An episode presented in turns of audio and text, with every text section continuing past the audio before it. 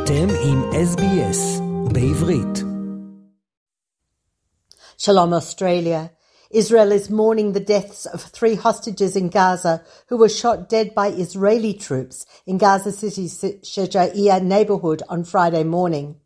The initial probe into the tragic incident indicates that the men were shirtless and one of them was carrying a stick with a makeshift white flag.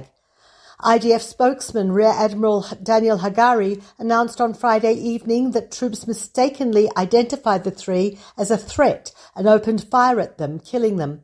Hagari said the IDF bears full responsibility for the tragic incident, a sentiment confirmed by Chief of Staff Herzi Halevi last night. A soldier who believed the men moving towards him was an attempt by Hamas to lure IDF soldiers into a trap immediately opened fire and shouted terrorists to the other forces. That soldier killed two of the men, while the third man, who was hit and wounded, fled back into the building from which he came. At that stage, the commander of the battalion called out to the forces to stop shooting. Some troops in the area heard someone, apparently the third hostage, shouting help in Hebrew. Moments later, the third man came out of the building again to which he had fled, and another soldier opened fire, killing him. The soldier who opened fire on identifying the three men did so against protocols, as did the soldier who killed the third man. The three bodies were taken to Israel for identification. They were Yotam Chaim, 28, who was a drummer for the heavy metal band Persephore. He was last seen in a video he took on the morning of October 7th, showing himself in the front door of his home in Kfar Aza before he was abducted to Gaza.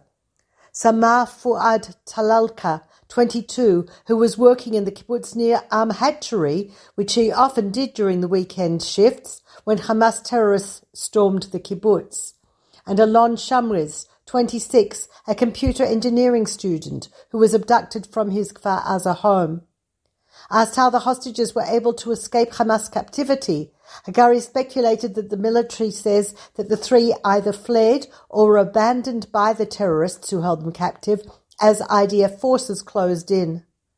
Multiple critics noted that Prime Minister Netanyahu did not announce the tragedy in person. Einav Schiff, a journalist for Yediot Achronot, wrote the IDF spokesperson was abandoned last night. He was not the one who was supposed to look the public in the eye and inform them about the tragedy, but the Prime Minister, or at least the Defence Minister, a Chief of Staff. She says it's not surprising but disappointing. The Prime Minister later said, Together with the entire people of Israel, I bow my head in deep sorrow and mourn the fall of three of our dear sons who were taken hostage. This is an unbearable tragedy. The entire state of Israel mourns this evening. My heart goes out to the grieving families in their difficult time. Atta Abu Madighem, the mayor of the Bedouin town of Rahat, where Talalka was a resident, mourned the mistaken killing of the hostages. Such bitter news, Bedouins and Jews were taken hostage together, managed to flee together in an effort to continue their lives, and ended their lives together in this very tragic event. It is believed that 132 hostages remain in Gaza, but not all of them are alive. The IDF has confirmed the deaths of 20 of those still being held, citing new intelligence and findings obtained by troops operating in Gaza. The IDF announced on Friday that troops had found the bodies of three of the hostages taken captive by Hamas terrorists on October the 7th. They were Corporal Nick Beza, 19, Sergeant Ron Sherman, 19, and Elia Toledano, a 28 year old French Israeli citizen. Last night it was announced that art student Inbar Haiman, 27, had been murdered by her Hamas captors. Holding an hourglass at Tel Aviv's hostage square last night, Ruby Chen, whose son Itai is being held hostage by Hamas, spoke on behalf of families of hostages to hundreds of people gathered there. He said, We have no time. This is why I'm walking around with this hourglass, both here and in the United States. Chen made two demands that the Israeli cabinet meet us today and that it tells us what is what offer is on the table. He also said the cabinet is avoiding meeting families of hostages. He said, We need to free terrorists with blood on their hands to get the hostages back. Or my son's coming home in a bag. And he also said meeting President Joe Biden is easier than getting a meeting with the war cabinet.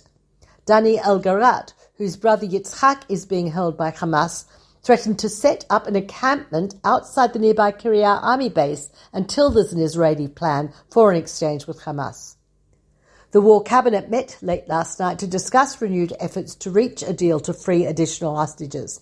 The meeting came after Mossad head David Barnea met with Qatari Prime Minister Sheikh Mohammed bin Abdulrahman Al Thani in Finland on Friday in an effort to restart the talks.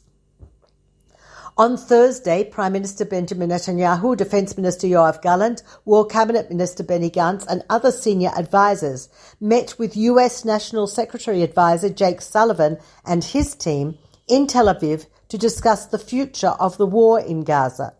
The US, concerned about the conditions for civilians in Gaza, has been pressuring Israel to end the war as quickly as possible. Israel, for her part, says that we need at least until the end of January to meet its goals.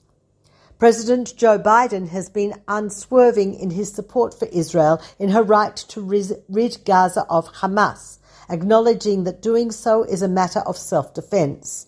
There are, however, major differences of opinion between Prime Minister Netanyahu and Biden on the day after.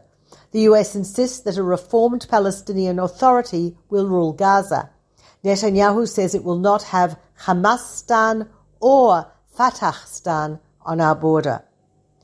On Wednesday, after pressure from the Biden administration, the Kerem Shalom border crossing station opened for expecting humanitarian aid deliveries to Gaza. Israel insists that the aid sent into Gaza is sufficient to meet the humanitarian needs, but it is not reaching the people who need it. One of the reasons has been the slow process of entry into Gaza through the Rafah crossing with Egypt. Another problem, shown on videos released by the IDF last week, is Hamas looting the trucks before they reach the safe zones where thousands of evacuees are reliant on the deliveries. The IDF announced the deaths of three soldiers fighting in Gaza on Thursday and Friday, pushing the toll of fallen soldiers in the ground offensive to 119. Throughout the week, despite the ground offensive, fire from Gaza into Israel, including some heavy barrages into the center of the country, continued, the first attack on the Jerusalem area for many weeks occurred on Friday night. In the north, Hezbollah continues its assault on northern Israel, with the Air Force responding. The IDF on Thursday completed a counter-terrorism operation in Jenin. Troops arrested 60 wanted Palestinians, seized weapons and explosive devices, found more than 10 tunnel shafts seven labs used to manufacture explosive devices, and five war rooms used to monitor IDF operations.